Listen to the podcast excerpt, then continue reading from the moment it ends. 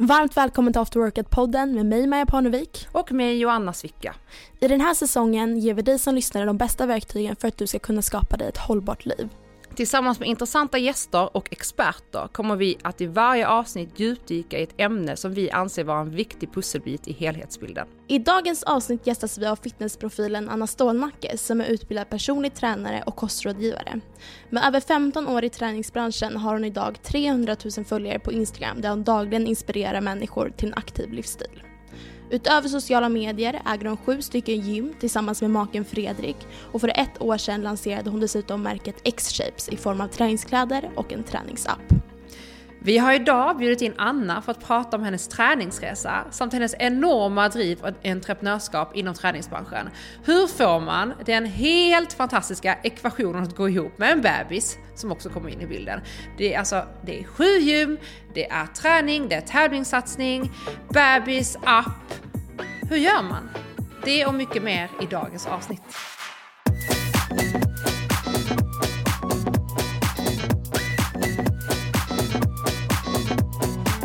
Varmt välkommen Anna! Hur mår du? Jag mår bra, hur mår ni? Ja men vi mår bra. Vi, vi pratade precis om att eh, jag hade precis varit på gymmet. Jag eh, kom precis hem, jag har inte ens eh, hunnit eh, byta om än eller duscha. Och eh, Maja, du har vilodag. Eh, men vi sa det att det var eh, skönt, det var en skön dag, bra dag. Eh, det, det, ja men det är nice. Och ehm, jag sa det innan att jag har varit så otroligt taggade på att ha med dig och prata mer med dig. Jag går ju förbi, jag bor ju i Sundbyberg, så jag går ju förbi gymmet Sundbyberg eh, ja, men i princip varje dag. Så att jag får ju en ständig påminnelse och jag har tränat tidigare på gymmet eh, Stockholm och så nere i Liljeholmskajen.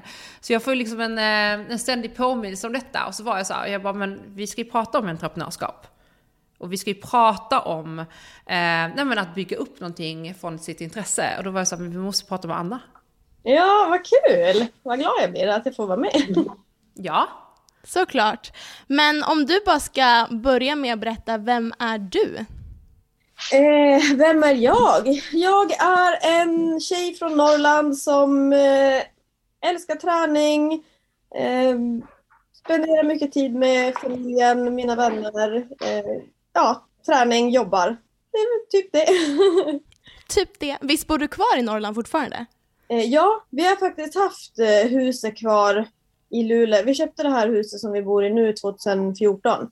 Så vi har haft kvar det hela tiden, men sen har vi bott på två orter, så då har vi ju växlat lite mellan Luleå, Västerås och Marbella ibland. Dröm ju. Var i, var i Luleå bor du någonstans? Eh, Kallax, så det är precis typ vid flyget. Lite utanför. Vi är väldigt så här, men gillar att få komma ut till lite mer lugn och ro och inte vara liksom mitt i smeten. Så, så det är helt fantastiskt här. Det, man kan säga att det är ute på landet. Det där kan jag verkligen tänka mig är viktigt, alltså när man har så mycket bollar i luften som du har med så här gym och app och träning och familj och bebis. Att så här, det är skönt att i alla fall ha en bas som är lite lugnare. Ja, absolut. Det är det, verkligen. Jag var ju där i, eh, för två, nej tre veckor sedan så var jag uppe i, eh, ja men dels i Luleå, var på Frevisören Och sen så eh, var vi i, uppåt mot Övertorneå. Så jag var ju liksom i dina trakter, var också på destilleriet. Ehm, Superfint, jag förstår verkligen varför ni bor kvar och liksom har kvar det som er bas. Men det måste ni också ha, för ni har väl, har ni kvar gymmet i Kiruna?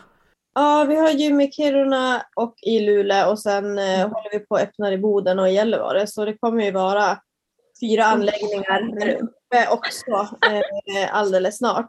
Så det...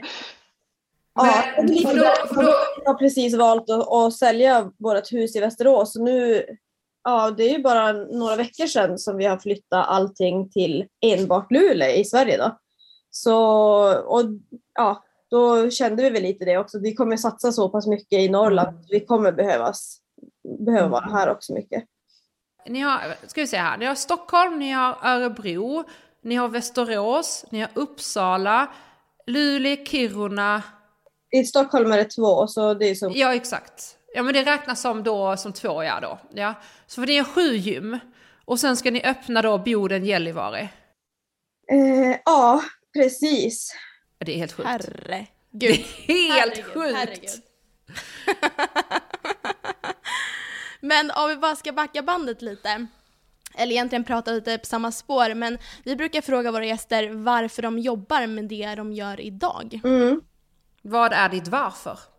Eh, alltså från början var det ju egentligen, eh, min man hade ju gymmet i Kiruna när vi träffades. Det var ett, eh, ett gym på 300 kvadrat som verkligen var ja, men ett mysigt eh, gym kan man säga. Ehm, det var inte jättemycket tjejer som tränade där då utan det var typ jag och kanske fem, tio till. Ehm, men ehm, ja, när vi träffades då var det väl mycket så här att vi båda ville jobba med träning. Och eh, ja, då kom väl idén att vi, vi, men vi startar i Luleå. För både min syster och hans syster eh, bodde i Luleå då och vi tyckte väl att alla gym körde liksom samma grej. Det var samma priser, samma utrustning, samma öppettider. Eh, och då kände vi väl att nej, men det är någonting som saknas där så vi, vi testar på det.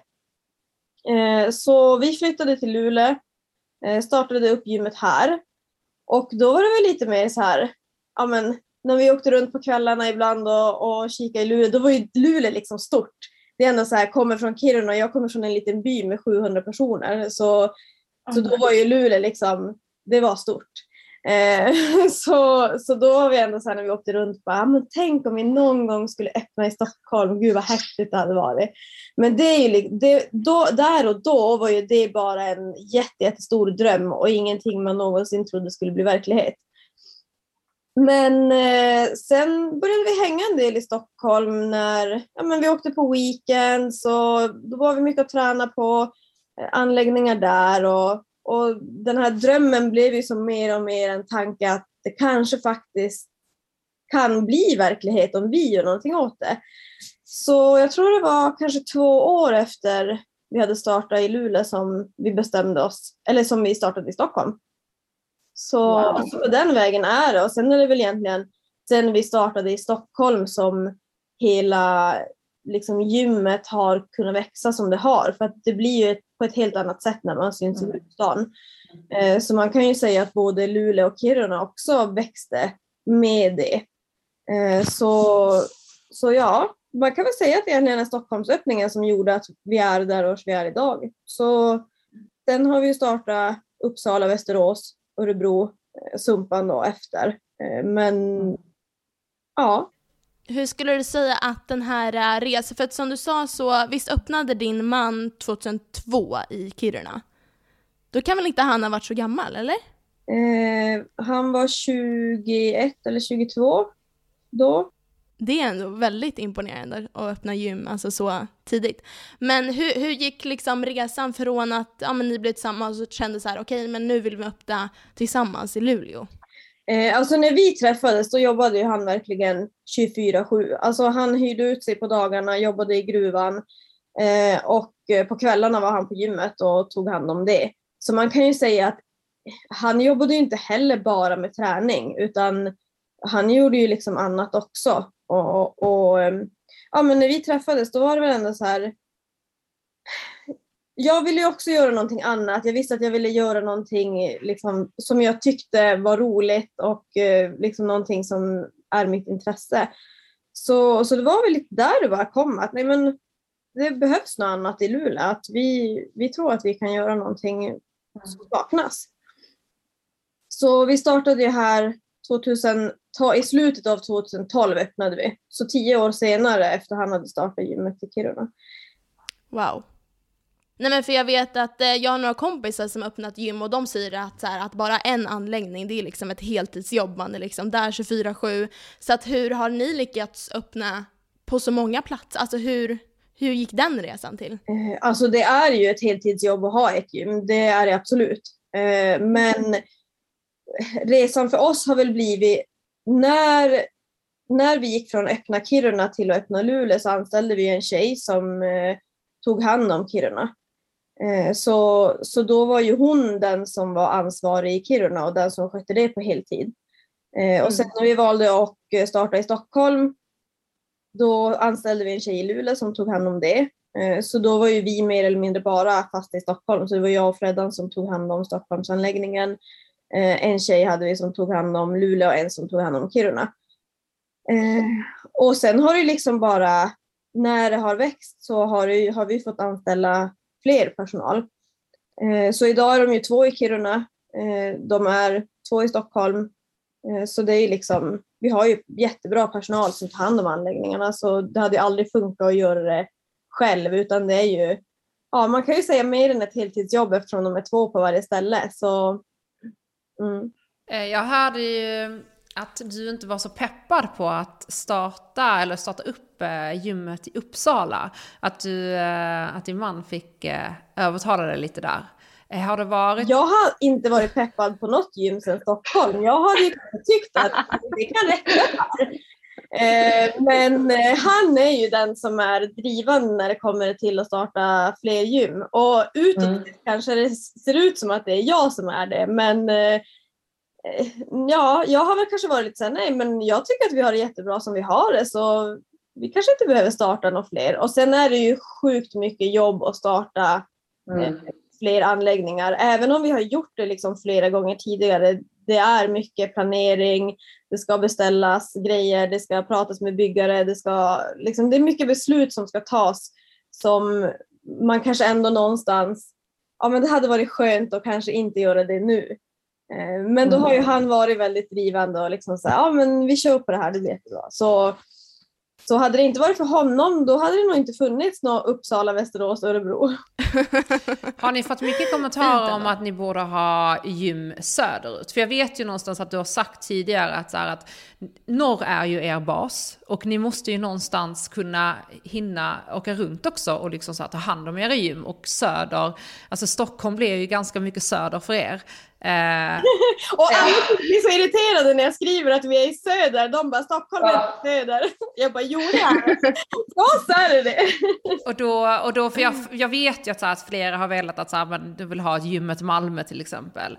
Eh, har ni liksom Ligger det, ligger det i planen framåt eller är det bara så nej men nu fokar vi på liksom norr? Alltså Malmö tror jag faktiskt Gud, jag, jag kanske inte ska säga aldrig, för man vet aldrig, men det känns som att det kommer nog aldrig hända. Tyvärr. Eh, ja, ja, nej, det, det är nog alldeles för långt bort för oss för att det mm. skulle...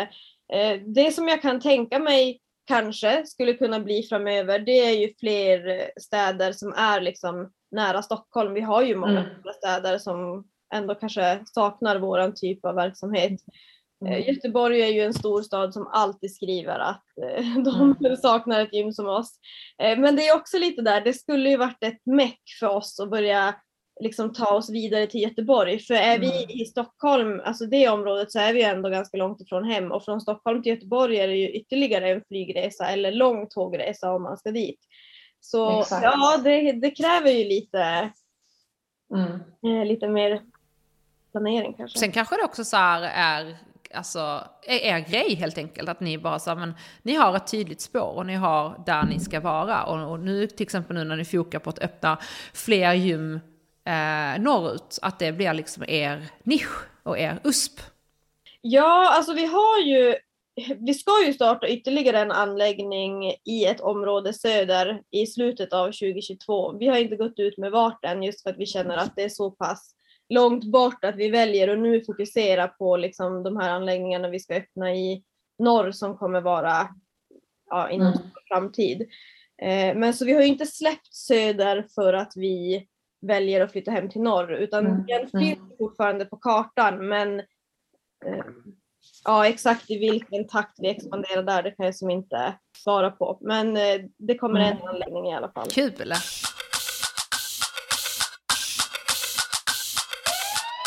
Men om vi ska grotta ner lite i ert gym då, vad skulle du säga utmärker er gymkedja från alla andra? Mm. Alltså jag, jag tror ju att de flesta kanske hade svarat att ja, men det är bra utrustning, det är bra mm. Efter, men ska man liksom komma till vad som verkligen utmärker oss, för jag tror ju ändå så här, alla gym kan köpa bra utrustning, alla gym kan ha bra öppettider. Eh, men jag tror faktiskt att det som utmärker oss absolut mest är gemenskapen på våra anläggningar. Eh, att man verkligen känner att man är hemma när man kommer dit. Mm. Eh, och det tror jag får mycket av våra medlemmar att verkligen känna att de vill träna hos oss och sen även ta med sina kompisar och träna hos oss. Så, mm. så jag tror faktiskt att det är det som är största, ja, största, det som är, utmärker oss mest. Det tror jag med. Alltså jag har varit på ert gym i Liljeholmen eh, flera gånger och eh, ja, riktigt nice, fräscht, välkomnande stämning. Eh, gillar det starkt, verkligen. Det är ju, äh, men framförallt är det ju er utrustning. Ni har ju väldigt bra utrustning. Eh, och det känns som att så här, när man tänker så här, gud jag skulle så gärna vilja ha en till exempel maskin för det här. Ja men så har ni det på gymmet. Och ni är liksom så här väldigt mycket ja, men... i framkant och det märks också att Ja men nu är det ju väldigt många som bygger till exempel på era gym. Det är ju också lite av eran, alltså målgrupp kanske. Det är fel att säga för det finns så otroligt många olika typer av personer som, jobbar, som tränar på era gym. Men ni har ju en viss specifik målgrupp också. Eh, så det känns som att ni någonstans har hämtat in eh, från till exempel mycket från men, USA men runt om i världen eh, kring hur, ja men maskiner, hur man tränar men eh, också mentaliteten. Det är en annan mentalitet på era gym. Det är väldigt fokuserad eh, vilket jag tycker känns. Ja, ja jo men så är det absolut. Alltså, vi har ju varit mycket i USA, eh, rest runt på mycket gym där, så jag tror att mm. Mycket tankar som är hos oss kommer ju från anläggningar som vi har varit på där. Eh, mm. Så ja, det stämmer nog. Och sen just det här med att man tar sin träning seriöst eller man verkligen kommer för att träna, det tror jag också gör att det smittar av sig. Mm. Eh, för vi har ju väldigt mycket nybörjare som kommer till oss men, men det går ju ganska snabbt för dem från att vara en nybörjare till att faktiskt vara ganska duktig på träning. Och det tror jag gör att alltså, man kommer in på en anläggning vars man har många kring sig som faktiskt är duktiga på träning. Det smittar av sig och får andra också att liksom steppa upp. Så ja. Vad skulle du säga? Eh, för jag vet ju, eh, några så här har känt lite så här, men det kan, kan vara lite nervöst och, eh, och vilja gå till gymmet för att de känner så här, men jag, jag är nybörjare och det är så många som är så grymma och de, det är liksom, som sagt, det är en viss nivå på gymmet. Vad skulle du vilja säga till de här personerna som, är, som vill testa på och vill börja, eh, ja men typ, liksom nu, jag vet, jag vet vi har väldigt många eh, som bor i Sundbyberg som lyssnar på podden som har varit, varit inne och sneglat på gymmet Sundbyberg och lite nyfikna, men även Liljeholmen, men också runt om i Sverige såklart. Eh, vad skulle jag säga till de personerna som är nyfikna, men kanske känner så här, men gud, vad ska lilla jag göra på gymmet? Jag skulle säga, släpp den tanken utanför dörren och ge det en chans. För att jag är helt säker på att alla som är nybörjare, hade de kommit till oss och tränat, liksom, säg en till fem gånger, då hade de känt att nej men jag ska inte vara någon annanstans. Det är mm. liksom Mm, tjejerna på våra anläggningar de är så duktiga på att ta hand om sina medlemmar och få liksom alla att känna sig välkomna hemma och eh, ser de att det är någon som är eh, lite vilsen eller behöver hjälp då finns de ju där. Så det är mm. verkligen, de är superduktiga på det de gör så det ja, det, jag tror att bara man ger en chans då kommer man tänka att men gud varför, varför var jag ens rädd för att gå dit från början? Och det är jättemånga som kommer och säger det eh, som kanske har varit rädda för att komma som sagt att ja men gud det tog ju mig ett år att komma hit för att jag tyckte det var så läskigt och det kändes som att det var så mycket vältränade människor och nu fattar jag inte varför jag tänkte så. Eh, mm. för det, nej, ge det en chans. Helt rätt. Eh, men om vi ska lämna gymmet ett litet tag och istället eh, dyka in på din träningsresa. När eh, började du träna? Eh, jag började, alltså jag har väl egentligen tränat hela livet kan man ju säga. Eh, jag började med gymträning när jag var, kan det varit på högstadiet, 14, 15.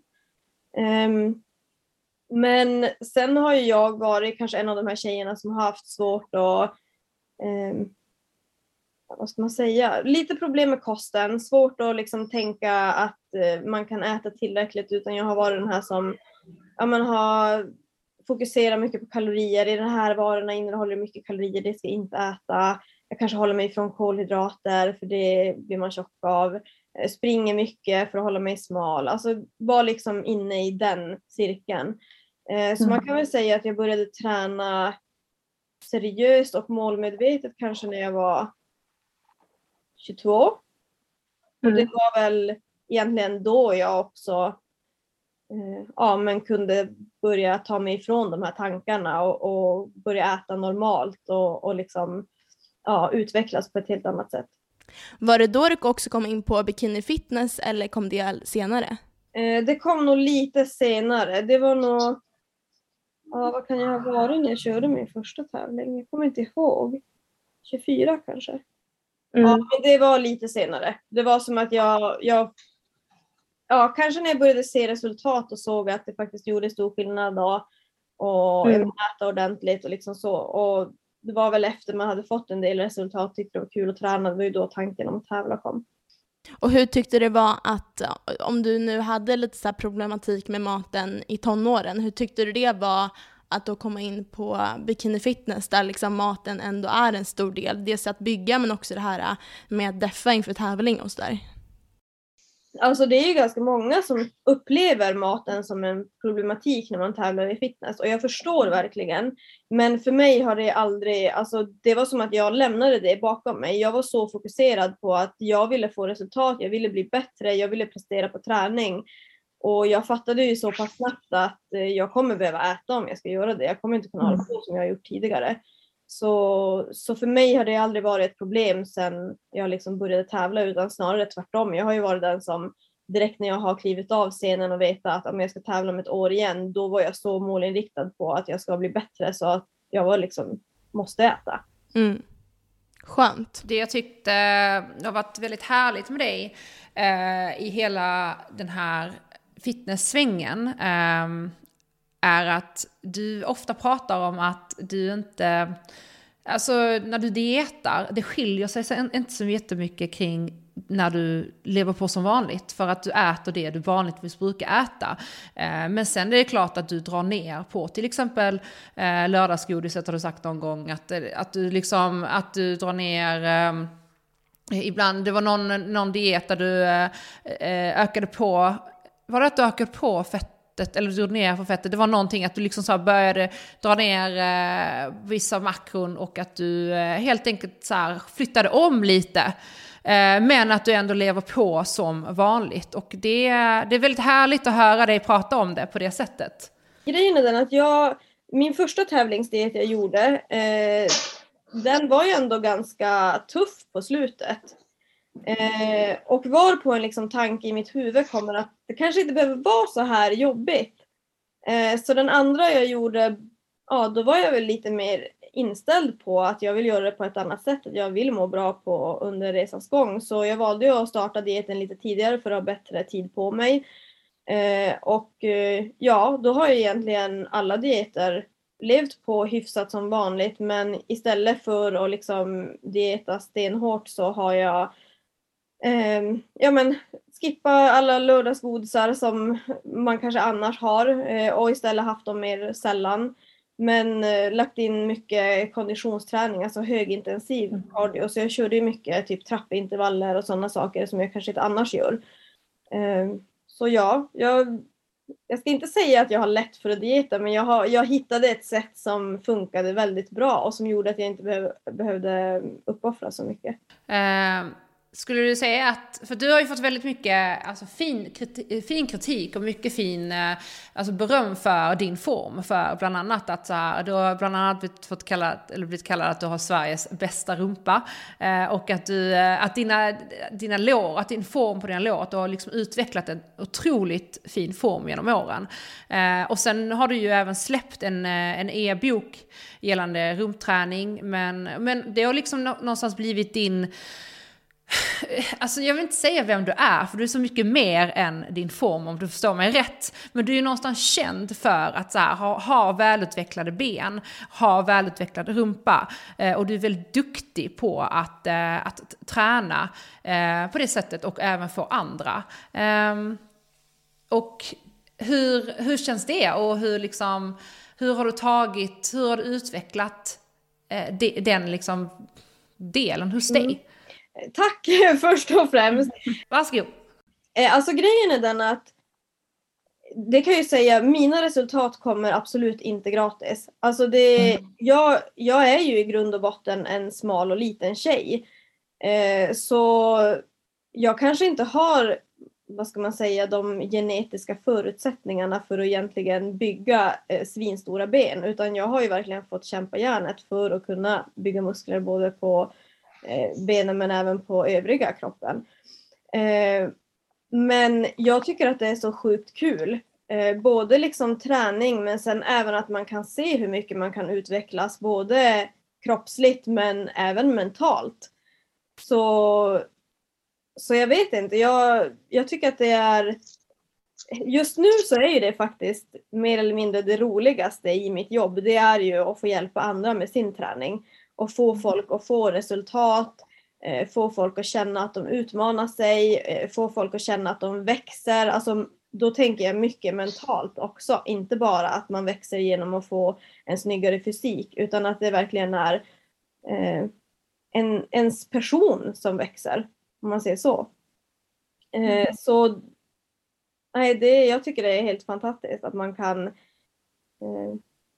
ja, få träning och vara en så stor del av en själv. Att man, man förknippar det även med sin personlighet på ett Mm, eller annat mm. sätt.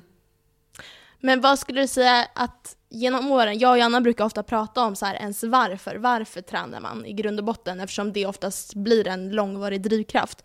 Vad har varit ditt varför? Har det varit densamma under alla år från att du liksom började träna när du var 15 till när du tävlar som mest eller nu när du har blivit mamma och hela den biten? Alltså har ditt varför varit densamma eller har det förändrats över tiden?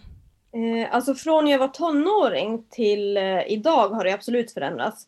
För från början tränade jag ju bara för att vara smal. Det var liksom det enda jag hade fokus i mitt huvud var eh, liksom de fysiska resultaten och det var att vara smal. Eh, och sen har det ju ändrats eh, en del kan man ju säga. När, men lite när jag släppte det, eh, då var det ju från början mycket det här prestation, jag ville vara stark, jag ville liksom lyfta tunga vikter i marklyft, det var liksom så det kom. Eh, och sen efter det började ju bikiniresan. Eh, och då var det ju såklart mycket fokus på att bygga upp kroppen eh, för att kunna visa upp en bra fysik. Men jag tror någonstans ändå att mitt varför i grund och botten sen jag liksom släppte de här tankarna om att vara smal eh, har alltid varit att utveckla mig själv. Eh, prestationsmässigt, även liksom kunna... Men bara den här känslan, ni vet att jag har gjort någonting som, som jag kanske inte trodde att jag skulle klara av, men jag fixade det. Alltså den Mm. känslan är ju någonting extra. Så det är väl lite kanske den känslan som alltid har drivit mig att kunna pressa mer än vad man tror att man kan eh, och eh, bara uppnå mål som man har lagt upp för sig själv. Eh, ja, det är nog det som har drivit mig skulle jag säga från säg 22 års ålder och fram till nu. Mm. Och hur har träningen varit, har det varit som ett komplement nu under ditt så här entreprenörskap med gym och app och hela den biten? Hur har liksom träning varit där för dig då? Alltså träning för mig är ju faktiskt superviktigt.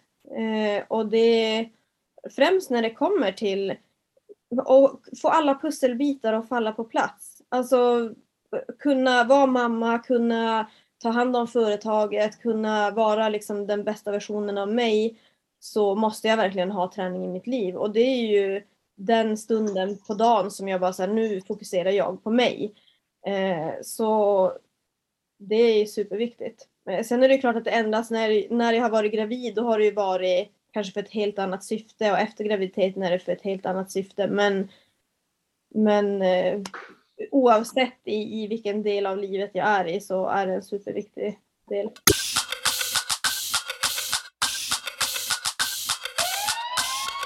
Kan inte vi komma in på det om så här, graviditetsträning? Hur upplevde du det? För jag vet att du har fått ganska mycket elaka kommentarer som har varit väldigt obefogad. Det är Men, mycket hat på min Instagram när jag var gravid. ja, men hur upplevde du träningen under din graviditet? Eh, nej men alltså jag är helt hundra på att träningen är det som har gjort att jag kom tillbaka så pass snabbt. Alltså jag kan säga att jag kände mig som mig själv tre månader efter graviditeten och det är ju liksom jättesnabbt att återhämta sig. Eh, och det är jag helt säker på att det är träningen som, som har kunnat göra att det gick så pass snabbt. Ehm, och jag tränade ju väldigt, väldigt lugnt, om man säger så, för att vara mig. Jag brukar säga det, du kan ju aldrig utgå från någon annan än dig själv. Och utgår jag från mig själv, då tränade jag ju väldigt lugnt när jag var gravid. Eh, säg att jag kanske annars, liksom innan graviditeten, eh, gjorde marklyft på 140 kilo och när jag var gravid gjorde jag på 100. Men människorna som kollade på Instagram, de såg bara det här att du lyfter 100 kilo i marklyft och du är gravid. Det, det där är inte bra och du kommer skada barnet och det är för tungt och det är si och det är så. Mm. Men 100 kilo för mig, det är ju liksom en uppvärmningsvikt. Mm. Så, så nej, man, man ska nog inte fokusera på någon annan utan fokusera på sig själv och liksom ens egna förutsättningar. Ja, alltså jag, jag såg ju några kommentarer jag hade fått och det eh, var så här. Var det jobbigt någon gång? Det är klart att det är jobbigt att få de kommentarerna, men var det någon gång du kände så här, men att du börjar nästan så här, att du börjar tvivla på, oj det kanske är så. Det kanske är så som de säger. Eller kunde du ändå någonstans vara gr grundtrygg i, i vad du gjorde och kunde låta det rinna av? Jag är ju ändå ganska, jag har ganska lätt för att ta eh, elaka kommentarer för att jag tänkte säga, jag är som en, det är som att hälla vatten på en gås. Jag bara, ja, skitsamma. eh, men, eh, men just när man är gravid så är det lite känsligare för det är ändå, alltså det är ju liksom det största i livet. Och Mm. så kommer någon och säger att man skulle göra någonting som kan skada ens barn. Det är klart att, att det någonstans liksom påverkar en. Eh, och de värsta kommentarerna det har väl varit folk som har skrivit bara du kommer få missfall om du fortsätter sådär. Det är klart att man säger bara men allvarligt. Och jag har aldrig varit rädd för att det jag, det jag har gjort kommer göra att jag får missfall. Däremot Mm. har jag tänkt så här. Tänk om jag skulle få missfall av någon anledning. Då kommer de här människorna tro att de har rätt. Ja. Det ja. är väl snarare liksom sånt som har varit ens tanke. Att jag var ju ett tag där vars jag tänkte att jag ska sluta posta om min träning nu. Det som är nu eh, för er som lyssnar är att Maja har problem med sin Zoom så hon eh, kommer tyvärr inte kunna vara med den här sista, sista delen. Men vi kör på, vi kämpar på här, jag och Anna. Ehm, jo, vi pratade om eh, kommentarerna eh, på din Instagram. Ja, jag sa ju det att jag, jag var nära och eh, ja, men sluta posta om min träning. Ehm, men sen så försökte jag liksom tänka på det här att majoriteten av de som skriver är ju sådana som skriver fina saker så jag ska liksom Mm. inte låta de elaka ta mig. Eh, så det var mer så här, nej, nu, jag skiter i dem och läser inte ens vad de skriver utan jag fokuserar på dem som, som faktiskt skriver fina saker och eh, ja, men förhoppningsvis kanske kan inspirera någon annan som är gravid som också vill hålla igång sin träning eller inspirera de som vill bli gravida i framtiden att eh, det kommer liksom, du kommer kunna träna om eller alla kan ju inte träna när de är gravid men förhoppningsvis så kan man det i alla fall. Så lite inspiration till de som kanske ja, men, vill bli gravida i framtiden och även de som var gravida. Är det inte en viss typ av människor som eh, kommenterar eller har det här tankesättet eh, som kommenterar på det sättet? Jag tror ju ofta att det är kanske människor som aldrig ens eh, har tränat på den nivån tidigare så de kan inte ens de kan inte tänka sig in i situationen. Så jag tror ju också att någonstans kanske inte folk ens menar illa men de kan liksom inte tänka sig in i den situationen som jag är i. Och, och då blir det liksom bara fel. Många som kommenterar var ju till och med killar. Så det är lite så här, jag hade lust att svara dem, bara, men vänta nu, vet du hur det är att vara gravid? Mm. För det blir liksom så ironiskt att du ens Mm. kommenterar en sån sak. Mm. Så ja, nej. Det, jag väljer att tro att eh, folk inte menar illa i alla fall. Men eh, Jag tycker ju, jag har ju alltid sagt eh, och jag tycker att det finns en speciell plats i helvetet för kvinnor som eh, skriver sådana saker. Som är så otroligt, det är för det är, det, är, det är elakt och det är så otroligt vidrigt att skriva så till en annan människa. Ehm, men jag vet också så här att jag har ju, jag har ju själv inte barn. Ehm, jag har varit gravid och jag har haft, fått missfall eh, och eh, jag skriver ju väldigt mycket om så här att Jag har ju också så här, jag har ju, jag har ju också planer på att, på att skaffa barn eh, i, i framtiden. Men jag, vill, jag är också väldigt ärlig med att jag vill fortsätta träna. Jag vill, jag springer ju väldigt mycket. Jag, vill, jag kommer vilja hålla igång träningen så långt det bara går. Sen är det ju, sen är det ju vissa andra komplikationer med löpning framför allt. Det, det är inte det är inte lika lätt att hålla igång den som det är till exempel med styrketräningen. Men nu styrketränar jag ju väldigt mycket också. Så att, men jag har ju varit väldigt öppen med på mina sociala kanaler att, att jag vill kunna leva på mitt liv som vanligt. Eh, så i den mån det går. Och där har jag också så mött väldigt mycket kommentarer kring att, så här, att Väntar du bara tills du blir gravid? Eller väntar du bara tills du skaffar barn? Eller väntar du bara? Och det hela, allt det här, väntar du bara? Som att jag liksom och det, det är inte... Vissa människor är ju liksom så här. Får man säga i grund och botten negativa? Och jag känner bara mm. så här, men släpp den där negativiteten. Mm. För livet är så mycket roligare om man hade kunnat fokusera på det som är positivt istället. För jag fick ju också mycket kommentarer typ så här. Vad, vad kommer du göra när du inte kommer kunna träna som vanligt? Hur kommer du mm. tänka när kroppen kommer se annorlunda ut? Och vad kommer liksom så här, och jag känner bara, men vänta nu, jag är gravid, alltså jag ska få barn, mm. det är liksom det största som kan hända i livet och du väljer mm. att fokusera på saker som är negativt. Det är liksom för mig så konstigt. Ja men också utgå från att det kommer vara någonting dåligt. För det är så här, hur kommer du kännas? För jag har också fått men du kommer inte kunna träna på och leva det livet du gör när du får barn. Men vem har sagt att jag kommer vilja göra det sen när jag får barn på det sättet som jag gör nu? För att när jag då väljer att bli gravid, eller när vi då väljer att säga, okej okay, vi kommer behålla det här barnet, vi kommer, nu ska vi ha barn. Då har vi ju tagit ett aktivt beslut att förändra våra liv framöver. Och då blir det så här, måste vi utgå från att det kommer bli någonting negativt? Samma sak så här, men vänta du bara? Jag bara, ja, jag kan knappt vänta tills att jag kommer få lägga om min träning. Det ska bli spännande. Jag jobbar ju med kunder idag som är så här, som, som tränar efter graviditeten. Men jag kan ju, ibland kan jag vara så här, gud jag hade också velat ha gjort det, för jag vill ju lära mig mer. För allting är ju också ett lärande och ett nytt kapitel i livet. Så att, jag, jag, usch, jag blir så trött på att vi alltid nästan ska utgå från att det ska vara någonting negativt. Att vi...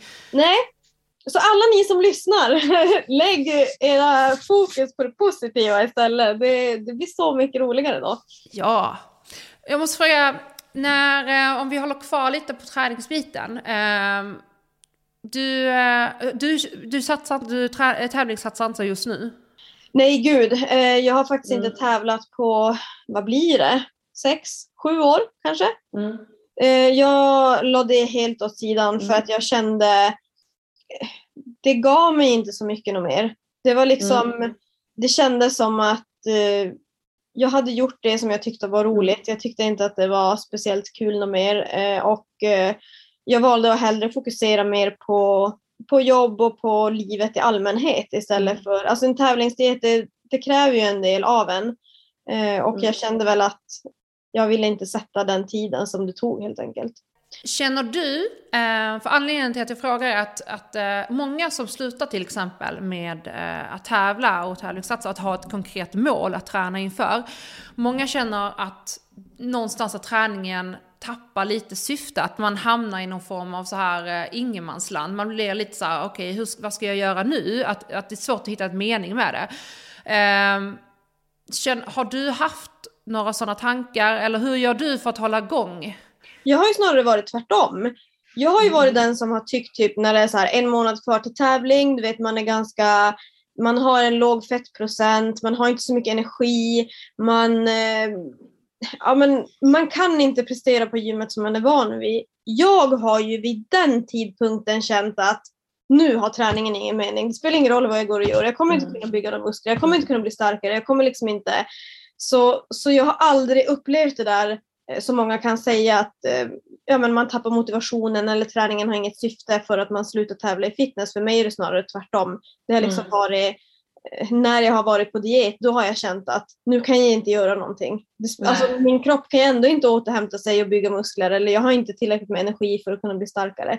Så, mm. så när jag väl bestämde mig för att nej men nu ska jag inte tävla på ett tag, jag har aldrig sagt att jag kommer aldrig tävla igen för man vet inte, jag kanske får några eh, ryck och vill köra igen. Men, eh, men när jag bestämde för att ta en paus i alla fall, då, det var typ då min träning bara blev bättre och bättre för att jag visste mm. att nu har jag liksom inte någon så här dietstart inom kort vars jag vet att jag kommer liksom bli, eh, får man säga sämre, men alltså mm. jag kommer inte mm. ha samma energi och kunna prestera som jag brukar. Eh, så då blev ju träningen både roligare och det kändes som att jag kunde utvecklas på ett helt annat sätt.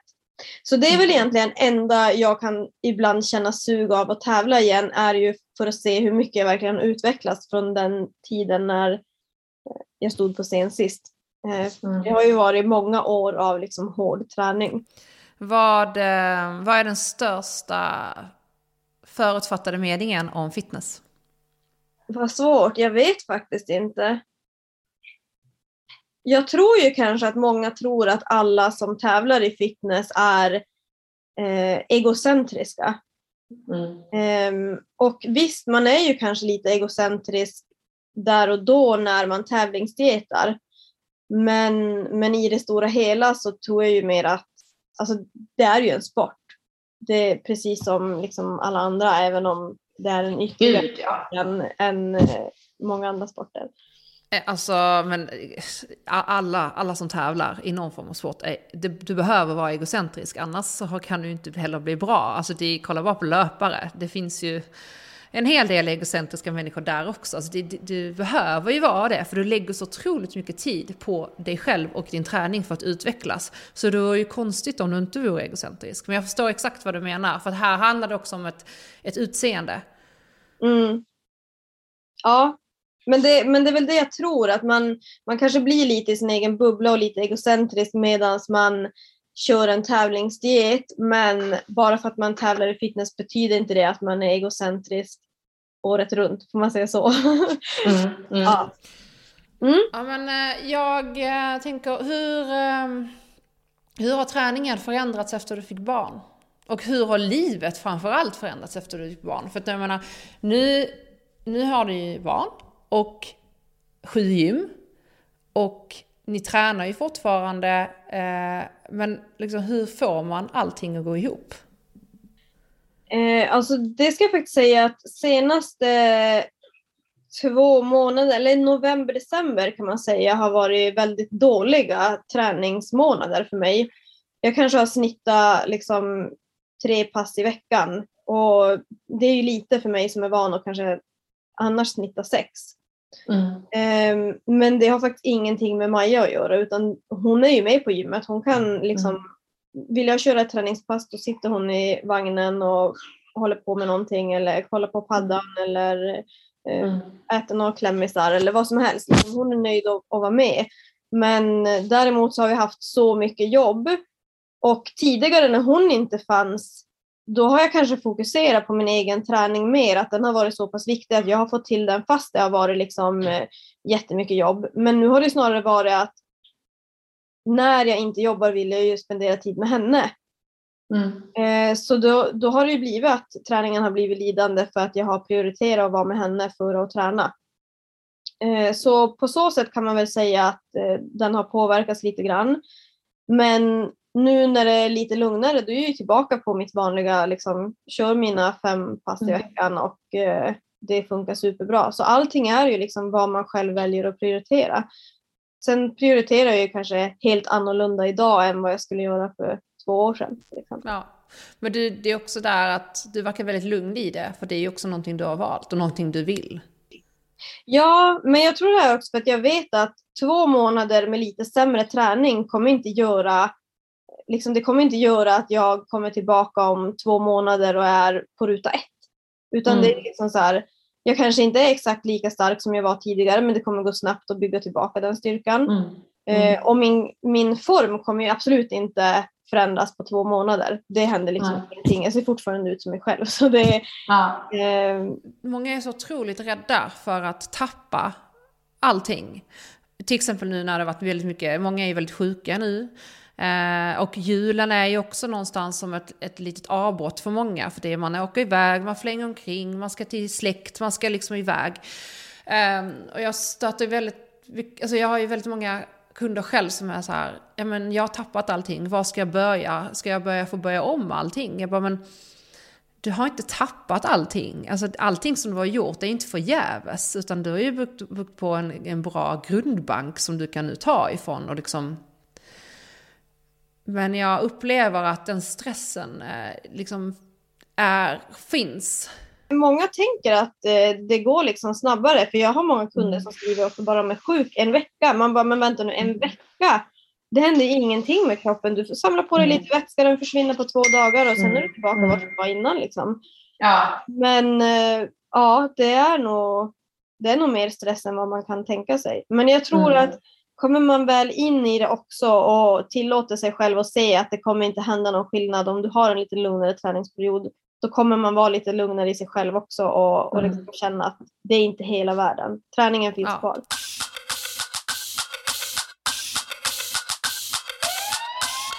Jag tänkte här bara innan vi eh, avslutar så tänkte jag höra X-Shapes. Kan inte du berätta lite? Det är ju en app men också är eh, träningskläder. Precis. Eh, vi släppte ju appen i februari förra året. Mm. Och det är väl egentligen, jag har ju jobbat med både online-coachning men även med att sälja träningsupplägg via pdf-filer i väldigt många år. Eh, och eh, kollade ju egentligen på att ta fram en app redan för typ tre år sedan. Men det är ju väldigt dyrt att ta fram appar. Så där och då så tänkte jag liksom att nej men det, det kommer liksom inte vara möjligt. Men jag släppte ju som aldrig tanken utan jag fortsatte jobba med pdf-filer, eh, mycket med online-coachning och eh, ja, sen kom jag väl till en punkt när jag bara nej men jag kör. Det får bära eller brista. Jag, jag kontaktade olika företag och tog fram offerter och sen eh, slutade det med att jag eh, valde ett svenskt företag som har hjälpt mig att ta fram appen och eh, ja, jobbade med dem i nästan ett år för att ta fram den för lansering och eh, ja, nu har den varit ett år på marknaden och vi har väl jag tror vi har kommit med fyra uppdateringar under det året.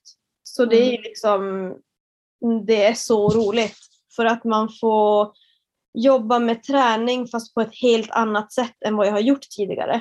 Alltså vet, tidigare har det varit en pdf-fil, det köper en kund 299 kronor och så får de ett Mm. träningsupplägg.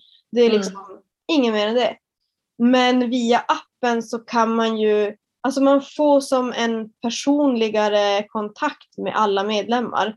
Eh, så det, nej, det är så kul att jobba med. Det, det är typ som en online-coachning fast i en light-variant så man kan jobba med många, många fler än, än att Mm. bara ha typ 50 kunder, kunder åt gången. Har du, vad det är, jag antar att det var otroligt mycket förplanering för det här. För du har ju spelat in och filmat allting själv och du har liksom lagt upp allting eh, och designat allting på egen hand också. Eh, vad har den största utmaningen som du någonstans inte trodde i, från början eh, varit med? Eh, Jag skulle säga att största utmaningen för mig alltid är att jag är sån jädrans tidsoptimist. Mm. Alltså vet, jag tänker typ så här, men det är bara. Mm. Men det är aldrig bara. Det är liksom så här, skulle vi, men, vi filmade alla övningar och la in eh, i appen, liksom, det tänkte jag att ja men det gör vi väl på en vecka liksom. Det, det går ju snabbt. Nej men 700 övningar, det filmar man ju inte och lägger in på en vecka. Liksom. Det, nej men eh, ja, så här i efterhand, jag sa faktiskt när jag var i det, eh, för vi började ju jobba med appen i mars och den släpptes i februari. Eh, och jag sa där i december när vi verkligen var på sluttampen, hade jag vetat att det hade varit så här mycket jobb, aldrig i mitt liv att jag hade gjort det. Eh, och det kan jag nog säga än idag att hade jag vetat det så hade jag nog inte gjort det. Men jag är glad så här i efterhand att vi faktiskt kämpade oss igenom och eh, har kunnat släppa den. Men eh, det är bra att vara tidsoptimist ibland. Jag kan känna igen det där ibland. Jag är lite samma sak. Jag bara, ah, men det, det, det kommer gå bra. Jag, jag kör. Och sen så när jag är mitt inne, jag bara, vad i helvete? Men sen är man så här, man är ju inte heller en person som slutar. Utan då tuggar man sig igenom det och man bara, ja det är bara att göra det. Men man håller på och tappar det x antal gånger på vägen. Ja, ja verkligen. Men eh, träningskläderna, det är också X-shapes, eller det heter X-shapes. Eh, och där säljer ni dem enbart online? För, att, för ni har ju dem i era gym också väl? Eller? Har jag fått för mig? Vi tog in en kollektion på gymmen. Eh, ja. Just för att bara testa men testa det här, kommer folk vilja köpa på anläggningarna och kommer det funka? Men det är ganska svårt. Alltså jag menar, vi vill ju kunna erbjuda om någon kommer in och typ har glömt sina tights. Ja men absolut, det finns att köpa här. Men det är ju ganska mäckigt med det här att ja, men nu är de här storlekarna slut och mm. kan ni skicka det till... Alltså, det blir på ett helt annat sätt att få det att funka än om vi säljer via hemsidan. Mm. Så, så vi har egentligen bara kört en test eh, vars vi har sålt dem på anläggningarna men jag tror inte det är någonting vi kommer göra framöver utan vi fokuserar och kör via hemsidan. Mm. Mm. Kul! Um... Vi brukar alltid avsluta med eh, att våra gäst eh, i denna veckan, du, så ska få ge en utmaning till våra lyssnare. Eh, så varje vecka kommer en ny utmaning. Och det är, du får välja fritt. Så vad, vilken utmaning skulle du vilja ge till de som har lyssnat på det här avsnittet? Okej, okay. då har ju vi ändå pratat lite om eh, du vet, så här, mentala bitar och eh, prestation och liksom sådana saker. Så då skulle jag vilja säga till alla lyssnare att varje dag när de stiger upp ska de kolla sig själv i spegeln, berätta hur bra de är och eh, sen ska de gå ut och ta tag i dagen efter de har gett sig själv beröm och taggat till inför dagen. Snyggt! Bra, bra utmaning! Så det tycker jag att eh, du som lyssnar, eh, börja med det. Eh, och börja med det redan efter du har lyssnat på det här avsnittet. Oavsett om det är 21.55 på kvällen eller 07.30 på morgonen på morgonpromenaden eller under löppasset. Utan bara så här, direkt när du stänger av den här podden. Gå då till spegeln och har du ingen spegel nära, då tar du upp telefonen. Så ser du ut som en galen människa som filmar dig själv. Och så bara kollar du på dig själv och så säger du det här till dig själv. Och sen, eh, Anna, jag är så tacksam för att du eh, ville vara med. Eh, även trots att det var lite teknikstrul, men eh, vi, allting går att lösa. Avslutningsvis, var hittar man dig? främst på Instagram skulle jag säga. Anna mm. Stalnacke med två A. ja, det är väl typ där faktiskt. Eh, tar du, hur, hur, mycket skulle du säga att du jobbar med onlinekunder? Är det enbart nu via appen eller har du andra? Eh, nu är det enbart via appen.